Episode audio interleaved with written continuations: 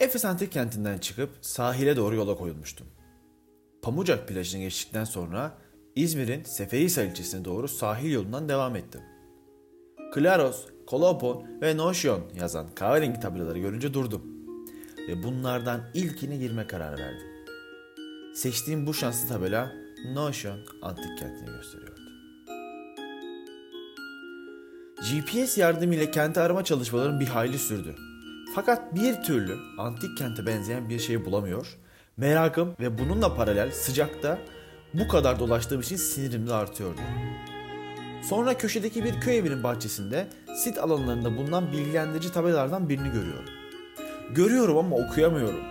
Zira üzerindeki yazılar ve haritalar okunmayacak duruma gelecek kadar bakımsız bırakılmış. O okunmayan tabeladan okuyabildiklerimi ve internetten yaptığım okumaları paylaşacağım sizlerle. Belki ileride bir insansız hava aracı ile daha iyi görüntüleyebilir ve sizlere mimari ayrıntıları ve yapıları ile ilgili daha ayrıntılı bilgiler verebilirim. Efes Antik Kenti'nin önceden denize sıfır bir kent olduğunu önceki podcastlerimi dinleyenler iyi biliyor.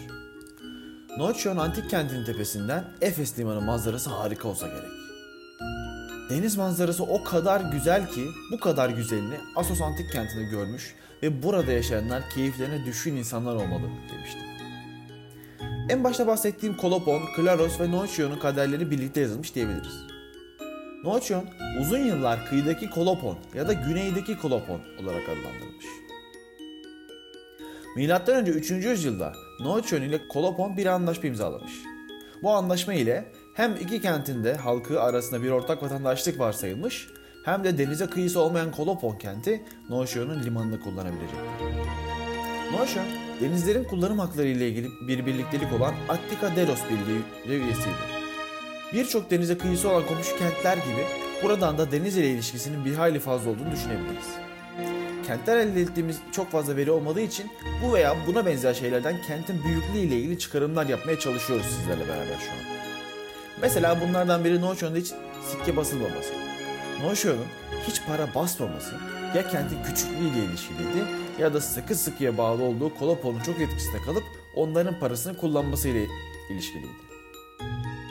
Mimari açıklamalarına hakim olamasak da tiyatro, agora, Baula Terion, Athena Polias Tapınağı ve bir de isimsiz tapınak mevcut imiş.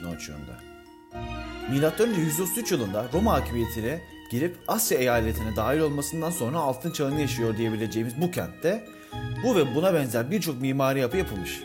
Yakında bu mimari ayrıntılarla kavuşabilmek umuduyla. Şimdi kentin bakımsızlığına gelelim. Böyle bakımsız bırakılan ve kaderine teslim eden antik kentleri ülkemizde görmeye alışığız. Fakat İzmir ve etrafında alışık değiliz. Çünkü genellikle ülkemizde arkeolojiye turizm olarak bakıldığı için Efes ve çevresine gelen turistleri ne kadar çok antik kente sokarsak o kadar para kazanırız diye baktıklarından en ufak antik harabeye bile ziyarete açıp coğrafyamızın tarihinden para kazanmaya bakılıyor. İlk olarak 1921 yılında kazılmaya başlanan kentte kazılar 1985-88 ve 1992-96 yılları arasında kesintilerle birlikte sürmüş.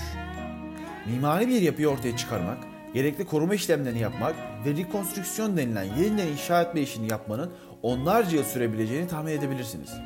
Noçyon'da maalesef hiç bu kadar uzun süre bir kazı yapılmadığı için ortaya bizlerin görebileceği bir görsel de çıkarılamamış. Tabi şimdi görsel çıkarılamadı diye sizleri Instagram kahverengi tabela pot hesabına yönlendirmeyeceğimi düşünüyorsanız yanılıyorsunuz. Siz hani takip edin e, kahverengi tabela pot hesabını. Belki yakından Noçyon'da tepeden bir e, insan hava aracı yardımıyla fotoğraflarını paylaşabilirim. Kentin sonunun gelmesi nedeniyle ilgili oldukça fazla çalışma yapılmış fakat herhangi biri veriler ışığında açıklanıp kesinleştirilememiş. Bu okumalardan dikkatimi en çok çeken şey kentin bir anda terk edilmiş olma ihtimali. Kentlerin yok oluş hikayesinde eğer ortadaki gözle görülebilecek büyük yapıların bir kısmı günümüze ulaşmışsa buna zamanla terk edilmiş diyebilirken böyle hiçbir kalıntısını yeryüzüne bırakmamış yakın dönem antik kentlerinde ise çok daha önceden bir anda terk edilmiş olma ve olduğu gibi üzerinin kapanması ihtimali güçlenir. Yakın dönem yazılarında da Noçyon ile ilgili çok bilgi ulaşılamaması çağdaşı kentler gibi orta çağın ortalarına kadar yaşamın devam etmediği anlamına gelir. Bölgenin şimdiki halini düşünecek olursak bölgede her yaz yaşanan orman yangınları ve sürekli insanları hop oturtup hop kaldıran depremleri belki de kentin sonunu getirmiştir. Bu önerim doğru olmasa bile kentin günümüze ulaşmasına engel olmuş olabilir. Belki denizden gelen seller, tsunamiler, belki yangınlar, belki de deprem. Bunlardan biri ya da bir kombinasyonu bu kente oldukça zarar vermiş ve keşfetmemizi zorlaştırmış. Koca bir kent bile olsanız bir anda ortadan kaybolabiliyorsunuz ve hiç kimse sizi hatırlamıyor. Sağlıcakla kalın. Bakalım bir sonraki bölümümüzde nereye gideceğiz?